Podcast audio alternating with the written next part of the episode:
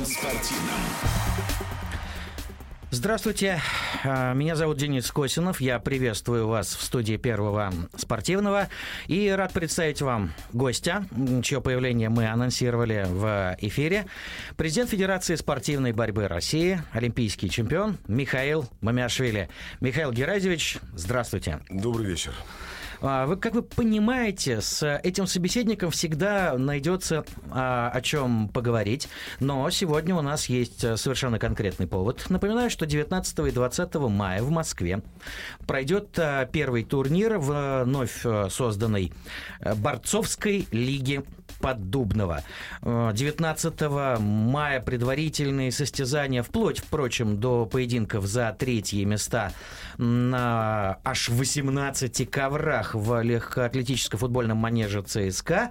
Ну, а двадцатого мая финальные поединки, которые пройдут на арене Большого Московского цирка на проспекте Вернадского. И вот вопрос, Михаил Геразевич. Откуда, собственно, цирк?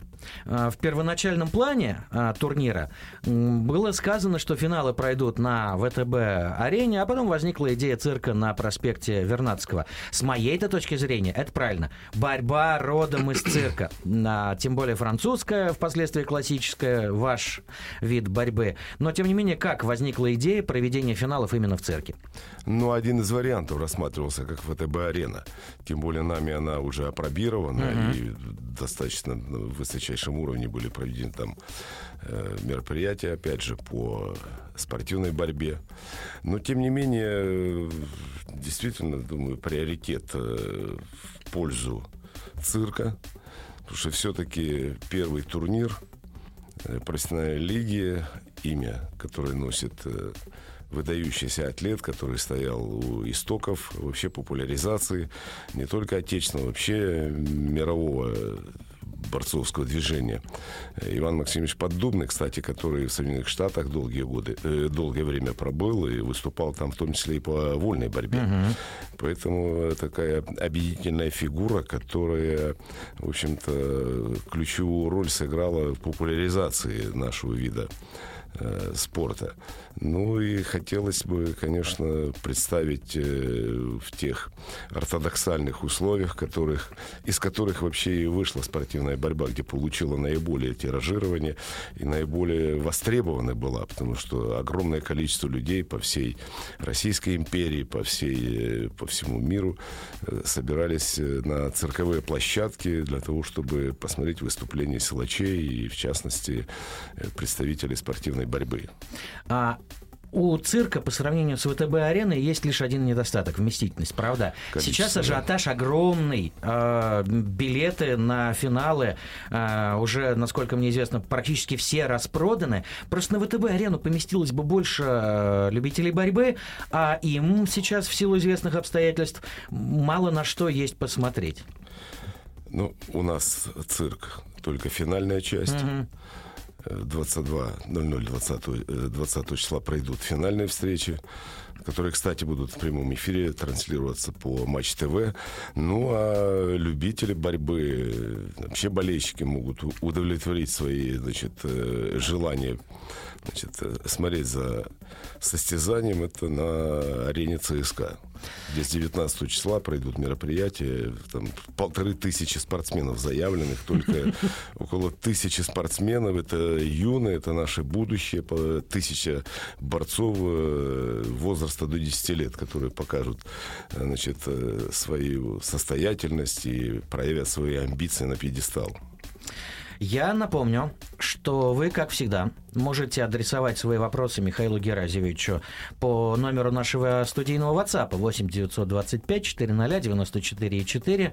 И напомню опять же, что помимо возможности слушать эфир, у вас есть шанс его смотреть. Трансляция из студии Первого Спортивного идет в нашей группе ВКонтакте, которая так и называется «Первое Спортивное». А еще... Поскольку Первое Спортивное радио является информационным партнером Лиги Поддубного, мы здесь не просто так сидим. мы разыгрываем билеты. Федерация спортивной борьбы и Первое Спортивное приглашают болельщиков на первый турнир борцовской лиги Поддубного. И условия розыгрыша очень просты.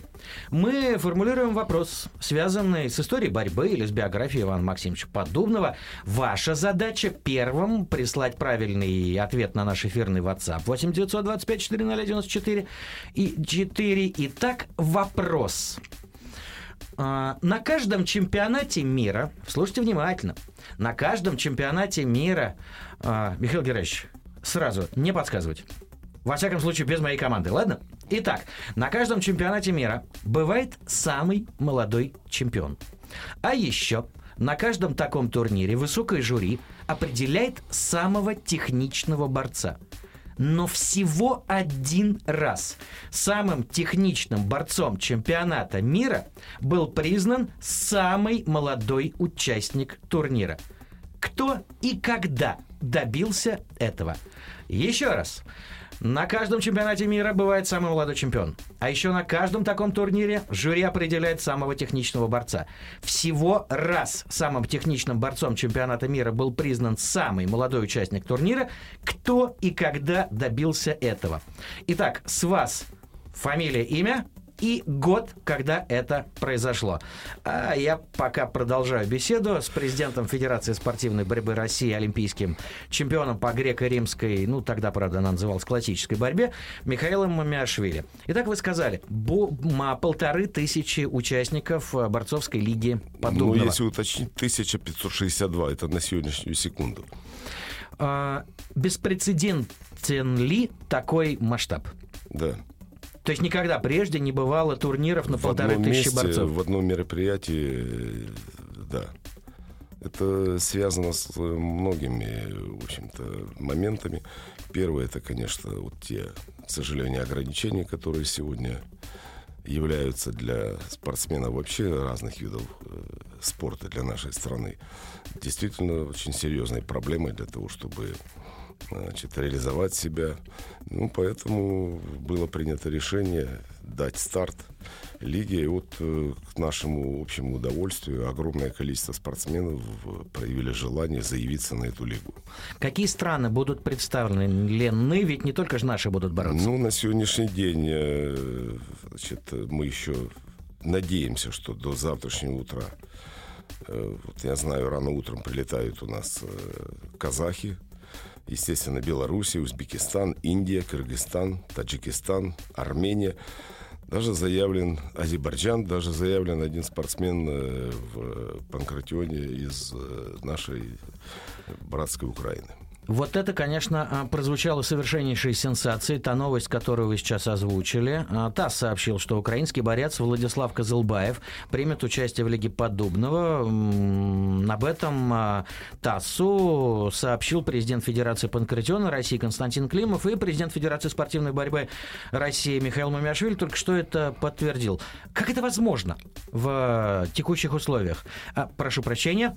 Пришел вариант ответа на вопрос, который... мы задали с целью разыграть два билета на финал борцовской лиги Поддубного, который двадцатого мая пройдет в цирке на Цветно... на проспекте Вернадского. Прошу прощения. Этот вариант ответа Иван Ерыгин. Неправильный ответ. Старайтесь еще. Напомню формулировку. На каждом чемпионате мира бывает самый молодой чемпион. На каждом чемпионате мира определяют самого техничного борца. И всего раз самым техничным был признан самый молодой участник турнира. Это не Иван Ерыгин. Продолжайте ваши попытки. Так как же оказалось возможным участие украинского борца э, в Панкратионе Владислава Козелбаева в Лиге Поддубного? Ну, здесь я не вижу, в общем-то, никакой проблемы. Для нас любой представитель любой страны — это член нашей огромной борцовской семьи. Я приведу маленький пример. Вот, блестящий чемпионат, один из самых красивых, статусных, значимых, комфортных, который среди молодежи был проведен в нашей славной столице Башкирии, в Уфе.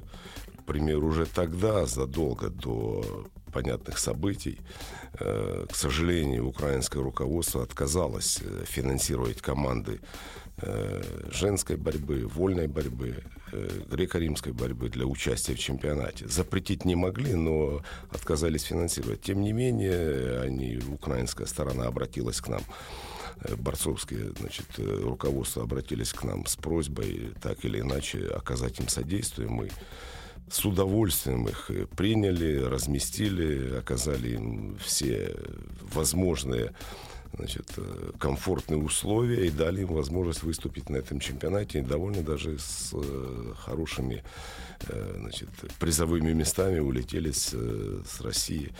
Ну, сегодня ситуация, в общем-то, достаточно напряженная, и, к сожалению, многие вещи трактуются в силу понятных интересов, но, тем не менее, если есть понимание того, что за любыми событиями будет, в общем-то, в любом случае наступит мир, наступит снова возможность э, не только общаться, жить, сопереживать, сотрудничать. Поэтому я думаю, что спорт — это одна из тех площадок, который должен закладывать возможности вот такой перспективы. Это та площадка, которая дает, в общем-то, в любых ситуациях до конца не прекратить отношения и иметь перспективу на вот такое общение. Вашими бы устами. Напоминаю, что в студии Первого Спортивного президент Федерации спортивной борьбы России, олимпийский чемпион Михаил Мамиашвили. Поступают еще варианты ответа на вопрос, в котором на кону два билета на финал борцовской лиги Поддубного в цирке на Вернадского двадцатого мая. Садулаев Абдул-Рашид. Нет, неверный ответ. Хаджимурат Гацалов. Опять неверный ответ. Продолжайте пытаться. А я продолжу беседу. Были новости о том, что призовой фонд турнира составит шестьдесят пять миллионов рублей. Это так? Из каких источников получена такая информация? Я скажу следующее, что очень солидный призовой фонд, очень солидный. Он до конца формируется, и я, конечно, здесь хотел бы огромные слова благодарности сказать нашим партнерам. Это компания «Олимбет», компания «Столото», ну и нашему Олимпийскому комитету, всем тем, кто принял посильное участие в формировании вообще бюджета для проведения этого мероприятия. Ну, понятно, что тратиться надо не только на призовые а, для участников и победителей и призеров, но и на организацию. Так все же, сколько будет призовой фонд, Михаил Георгиевич? Вы так аккуратненько ушли. Я думаю, на олимпийской дисциплине в районе пятнадцать-шестнадцать миллионов рублей призовой фонд. А, то есть вольная, греко-римская и женская. Сколько же получит чемпион? Чемпион, если достаточное количество, значит, конкурентной среды, значит, в районе миллиона рублей за пьедестал. А насколько это огромные деньги или не огромные по меркам борьбы? Привыкли же наши слушатели узнавать о многомиллионных, да не в рублях, а в, там, в долларах и евро, гонорарах футболистов или, скажем, теннисистов. Для борьбы миллион за победу. Это круто? Ну, это серьезный призовой фонд и серьезное, значит, поощрение за победу в той или иной весовой категории. Хотя, справедливости ради, ну, есть виды спорта, где, в общем-то, суммы исчисляются другими цифрами, но, тем не менее, всегда борцы славились не только, мягко сказать, в последнюю очередь возможностью заработать, а возможностью... Ну да, меркантильность, да. Это не про ваш вид спорта, я понимаю. А у нас есть правильный ответ. А, скажу больше, даже два правильных ответа. Но один из участников, которого я сейчас назову, его номер оканчивается на пять девять два, написал: «Мамиашвили в скобках, я не участвую в розыгрыше. Ну, на самом деле, это лишь наполовину правильный ответ, ибо, напомню, вопрос формулировался следующим образом.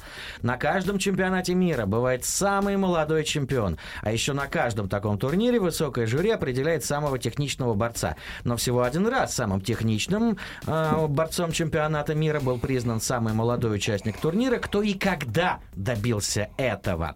Так вот, на правильный ответ прислал наш э, слушатель, я, увы, не знаю, как вас зовут, а, кажется, знаю, Игорь. Игорь, чей номер оканчивается на двадцать сорок восемь, дал абсолютно правильный ответ.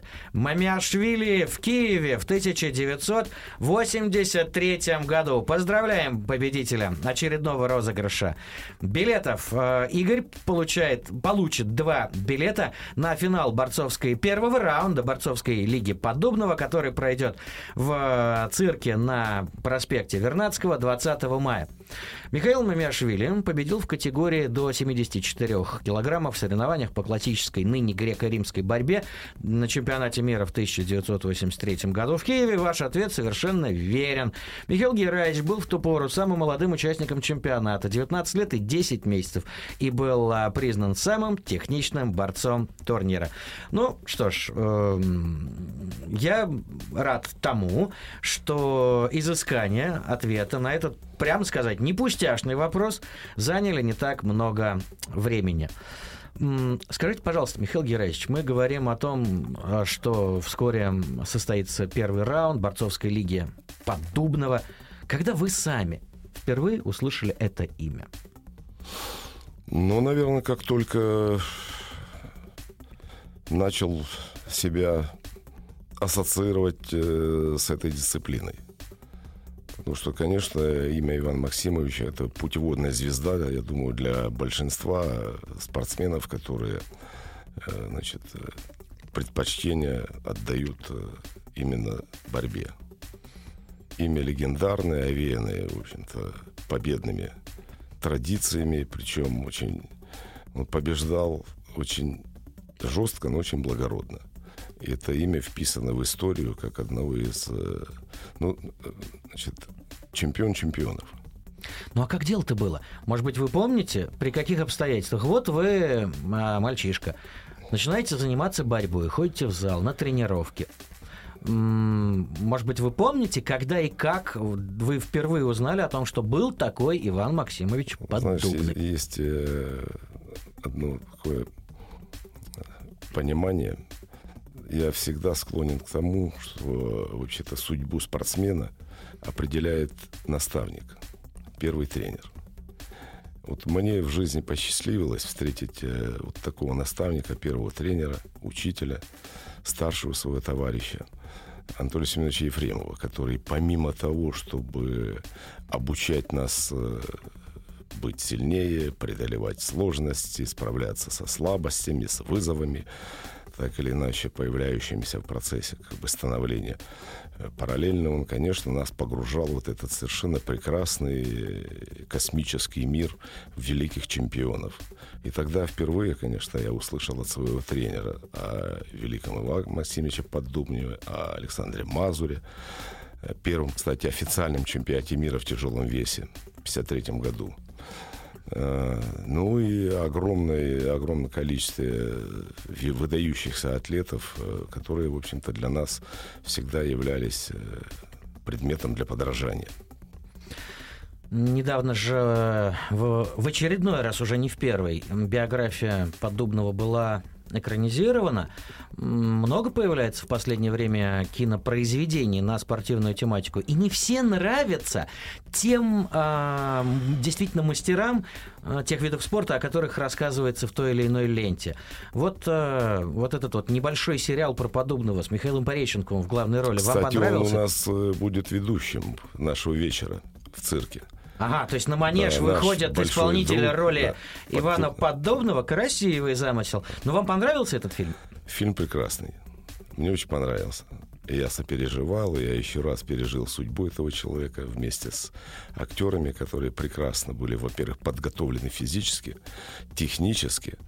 Ну и такого качества, конечно, хотелось бы, чтобы фильмов было больше. А боролся-то Пореченков и его соперники э, в кадре прям по-настоящему? А то, знаете, доводилось слышать суждения э, профессиональных пловцов о фильмах про пловцов. Дескать, дышат неправильно, руками машут суетно. А здесь борьба была настоящая, качественная? Достаточно профессионально была представлена сама техническая сторона. Ну, значит, справедливости ради, я хотел бы сказать, что мы не столь щепетильны и придирчивы были к самому вот, техническому исполнению. Я думаю, что э, вот нашему великому актеру Михаилу Пореченкову ему все-таки удалось передать самое главное, вот, э, смысловую нагрузку вот этого имени и значимости этого человека. Я думаю, что это самое главное. Я напоминаю, что в студии Первого Спортивного президент Федерации спортивной борьбы России, олимпийский чемпион Михаил Мамиашвили. Говорим о борцовской лиге Поддубного, которая пройдет в Москве девятнадцатого и двадцатого мая. Толкуем о развитии борьбы как таковой в нынешних условиях. А они, а они непросты. И вот этот э, разговор о развитии борьбы в условиях непростых мы продолжим через несколько минут.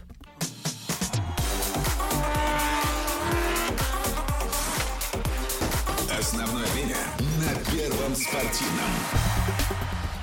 Мы продолжаем беседовать с президентом Федерации спортивной борьбы России Михаилом Мамиашвили. Поводом для визита Михаила Геразевича в студию Первого Спортивного является организация борцовской лиги Поддубного. Напоминаю, Первое Спортивное — информационный партнер нового начинания. Турнир состоится в Москве девятнадцатого и двадцатого мая. Но есть и более грандиозные темы. Если бы не санкции в отношении российского спорта в связи с известными событиями, появилась бы сейчас Лига Поддубного? Несомненно. И на этот счет уже велись очень серьезные дебаты, переговоры. Фундаментально уже этот проект был представлен главе нашей организации международной, господину Лаловичу, исполком. Рассматривал этот вопрос, техком, который я до сегодняшней секунды возглавляю, представил, и уже велись обсуждения для того, чтобы представить мировому сообществу возможность, которая под собой подразумевает профессиональная лига. Mm-hmm. Это возможность видеть наших лучших чемпионов круглый год, это возможность зарабатывать достаточно серьезные средства.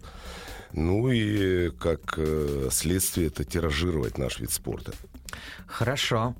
Что это начинание никак не связано с текущей повесткой, но она такова, какова она есть. Ваши коллеги по международному миру борьбы. У вас же есть и неформальное общение, помимо официальных встреч. Конечно. Как-то высказывались по поводу решения об отстранении отечественных борцов от международных турниров. Дело в том, что в нашей студии бывали и руководители других федераций, союзов, лиг. Многие из них говорили так, мол, ребята, ну, которые иностранные э, партнеры, другие руководители федерации, мол, открыто говорили, что нам жаль, что мы вынуждены, это точно цитата из наших собеседников, принять такое решение. Как по этому поводу высказывался тот же Лалович, другие члены исполкома? С огромным сожалением. Все те представители тех стран, в том числе и Соединенных Штатов Америки, где действительно борьба является одним из базовых видов спорта, они высказывают крайнее разочарование по решению, которое сегодня, к сожалению, реализовывается. То есть я пытаюсь себе представить. Звонит э, американец, я, к сожалению, не помню имени члена исполкома э, Международного мира борьбы от США. Я имею в виду не только члены исполкома, угу. э, не только члены бюро, а и те представители тех стран, которые достойно завоевывают и, кстати, конкурируют с лучшими российскими борцами. Вы знаете, ни от одного спортсмена или тренера, который свою состоятельность доказал на ковре или своей работой, ни от одного представителя я не услышал, значит, слова какой-то поддержки вот этому безумному решению. Не будучи немножко знаком с борцовским сообществом, я совершенно не удивлен тем, что вы сейчас сказали. Но я же не про спортсменов, я не про тренеров, я про начальствующих лиц. Да, вот есть бюро. Да, ну оно, вы не заметили, проголосовало... что в основном вот в таких э, очень сложных, критических ситуациях, где нет однозначной оценки, э, в основном э, безапелляционно визг поднимают те, кто собой ничего не представляет. Совершенно пустые люди, которые в той или иной степени так или иначе оказались вот или возле борцовского ковра, или, я не знаю, там, возле другого действия. Вот, вот эти люди, их ничтожно малое количество, но, к сожалению, они визжат, ну, так громко и настолько... Значит, их вот этот протест, в кавычках, заметен, что создается впечатление, что это как бы некая общая позиция. Это далеко не так. Я вас понимаю.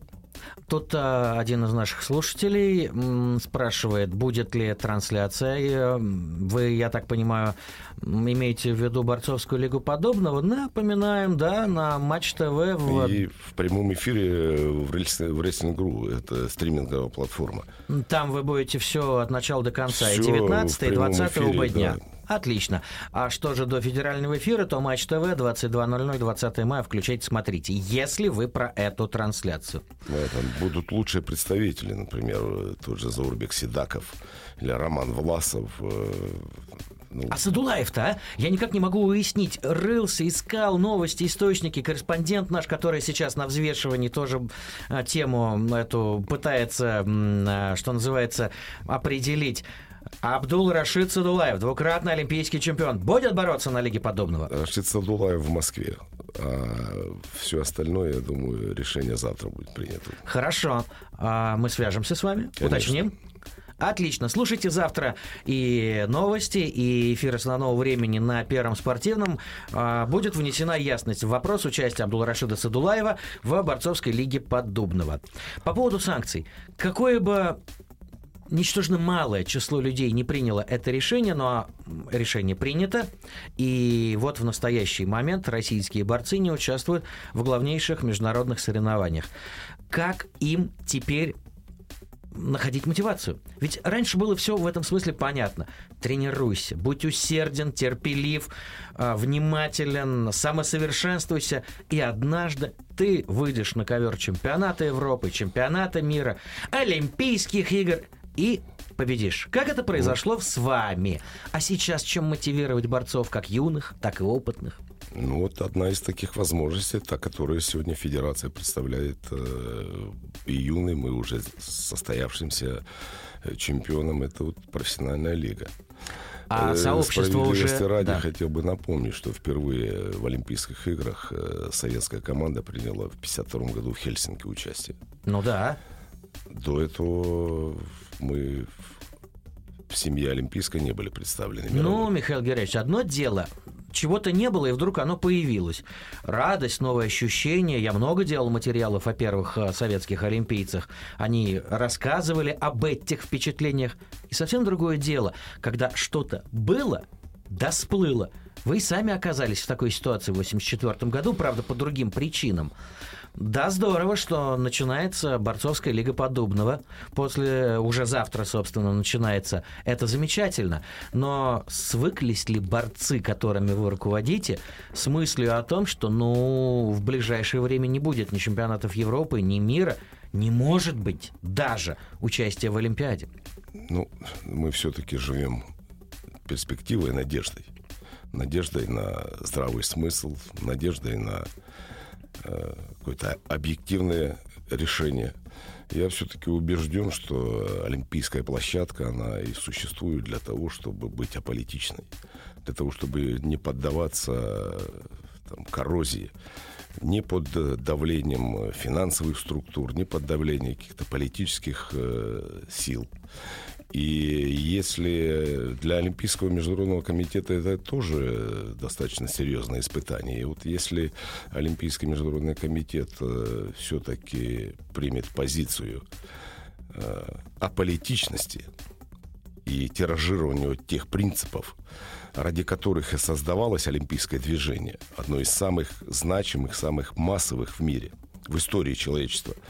Я убежден, что здравый смысл подсказывает, что мы имеем возможности и полное право претендовать на участие в Олимпийских играх. А вы всерьез рассматриваете всерьез. вероятность? Всерьез. Послушайте, Михаил Герадьевич, и вы в большей степени, и я в меньшей, но тоже все-таки знаком с этим сообществом, члены Международного Олимпийского комитета. Вспомните, пожалуйста, историю, которую, в которой вы принимали активное участие, а я наблюдал, когда на сессии МОК в Буэнос-Айресе в две тысячи тринадцатом году эти люди всерьез рассматривали вопрос о продолжении участия борьбы в Олимпийских играх. Мне сама постановка вопроса казалась дикой. Да, претензии к миру борьбы во многом были тогда понятны, по крайней мере, но это же дико. Борьба — один из фундаментальных олимпийских видов наряду с легкой атлетикой и гимнастикой.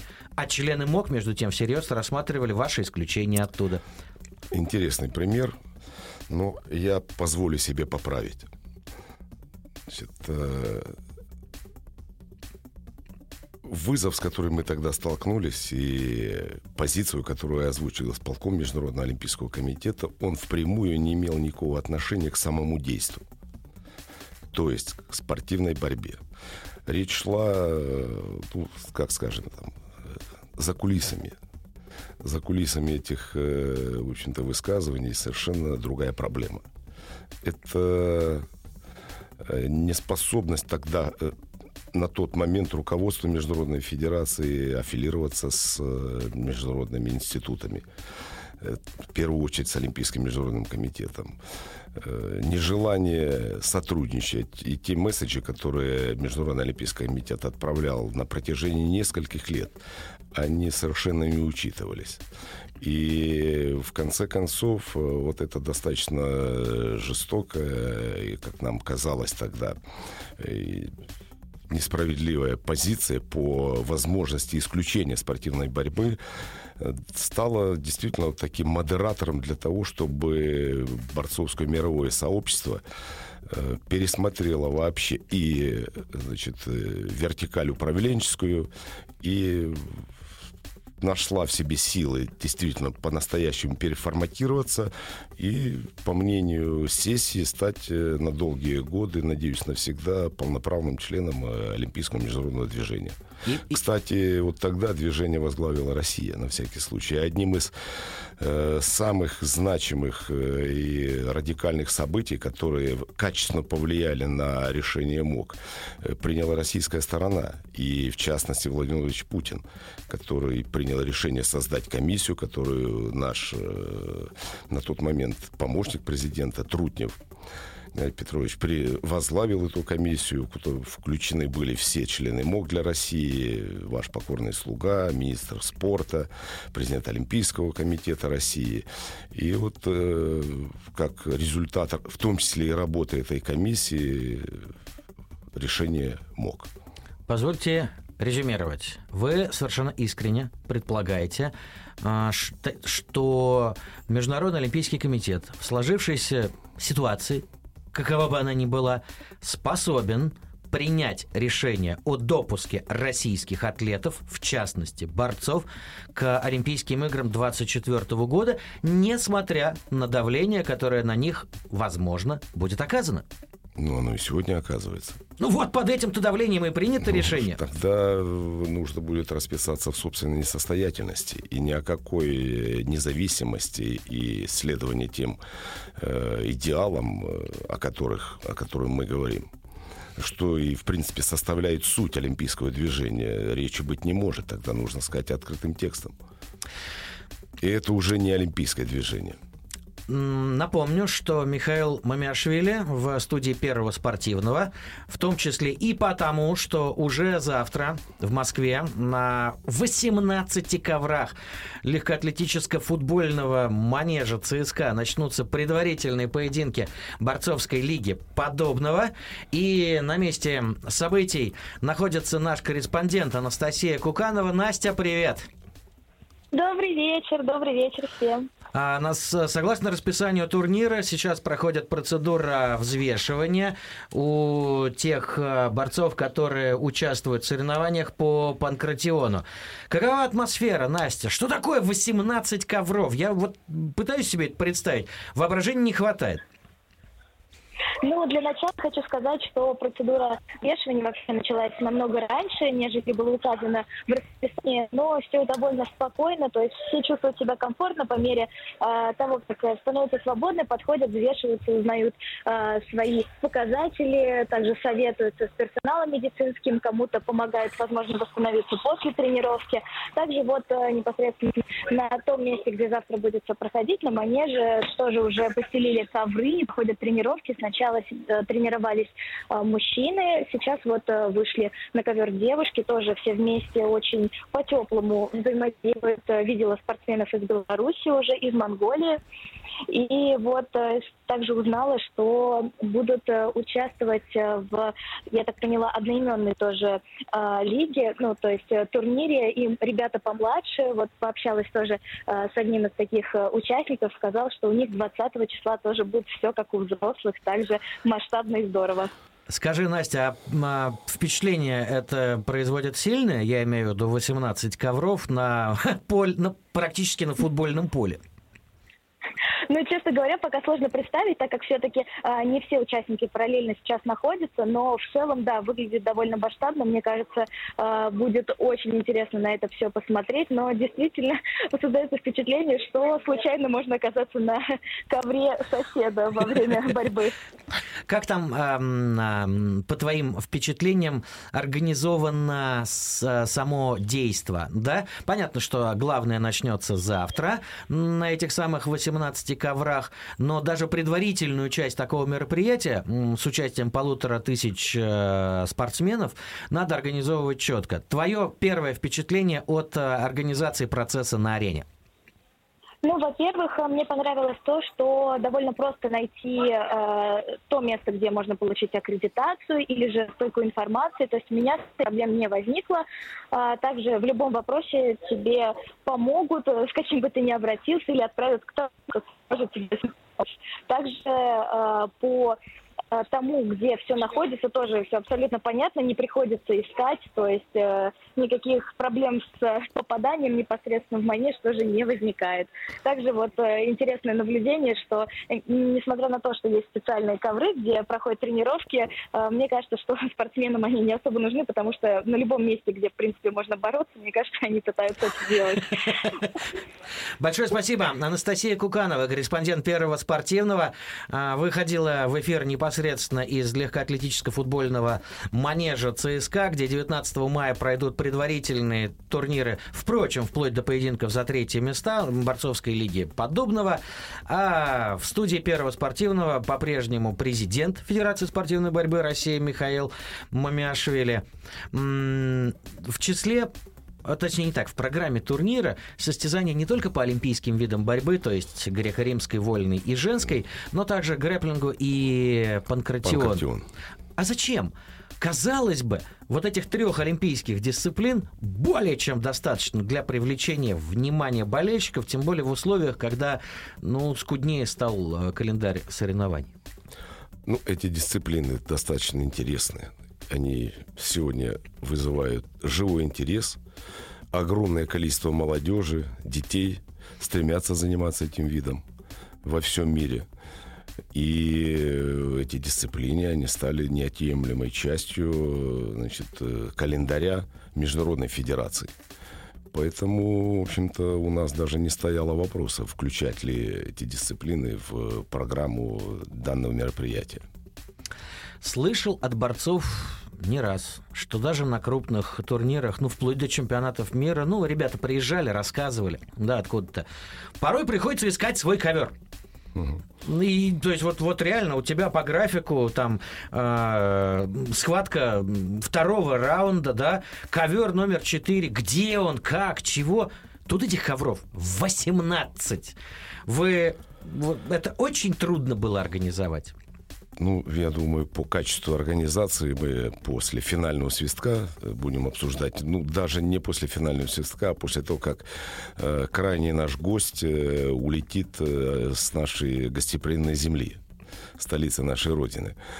А я надеюсь, что все прошли достаточно серьезную инструкцию. У нас очень опытные арбитры, судьи и все, кто будут обслуживать данное мероприятие.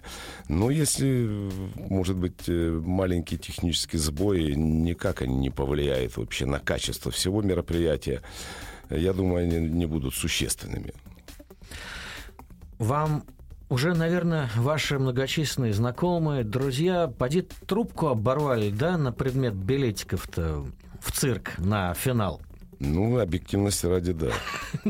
Да, и особенно, конечно, дискомфорт вызывает то, что все потребности удовлетворить очень сложно.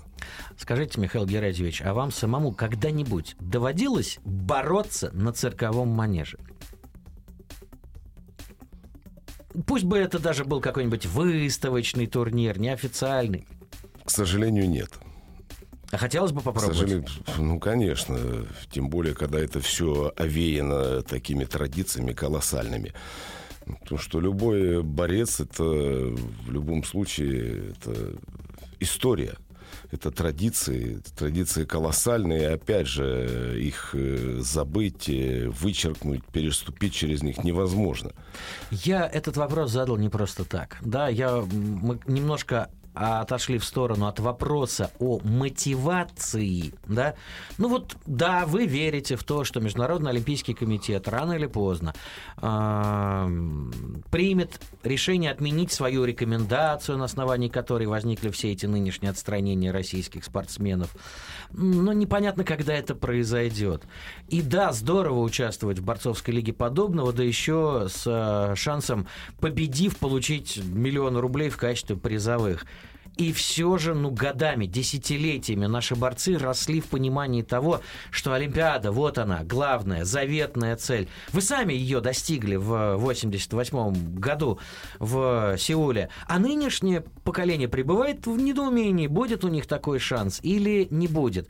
Поэтому, поэтому-то и возникает вопрос некой, некое, некоего, если угодно, импортозамещения. Ну, нет чемпионата Европы. Давайте поборемся здесь. Когда вам, ребята, еще выпадет шанс побороться в цирке?